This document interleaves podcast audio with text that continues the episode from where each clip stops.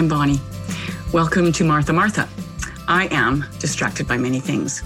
Because I'm a mom, because I'm a human, uh, because I have weakness, I need my Lord to guide me and to calm me every day. So let's walk together.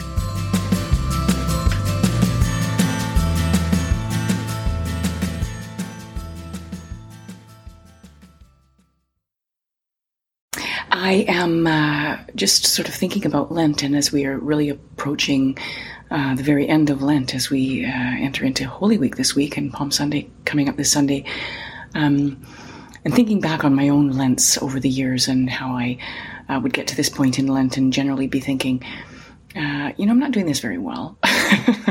and this is, I was kind of hoping this would go differently.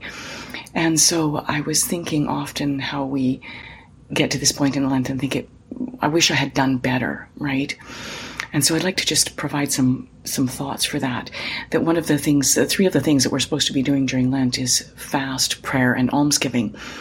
And uh, maybe we can fast from beating ourselves up. Uh, maybe we can fast from feeling guilt about everything. Maybe we can fast from self pity. Uh, or maybe we can fast from thinking ill of ourselves or others. Um, when we pray, maybe we can pray just one minute. We can just take a moment to count our blessings.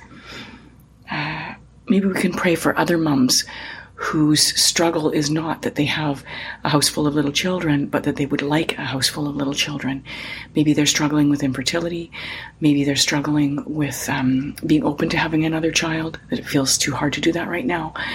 Um, and maybe we can just take a moment and pray for those uh, women who are in a different place than us. In terms of alms, almsgiving, almsgiving is to giving to those in need. And maybe all we can do today is to give to those in need in our very own household. Um, maybe we can just give our kids a hug when they need that. Um, or maybe look around in our own household and, and wonder what it is my spouse needs. What do I need uh, to take care of myself?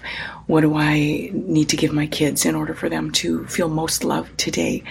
So, those are some ways that we can bolster our last week as we move towards the great feast of Easter.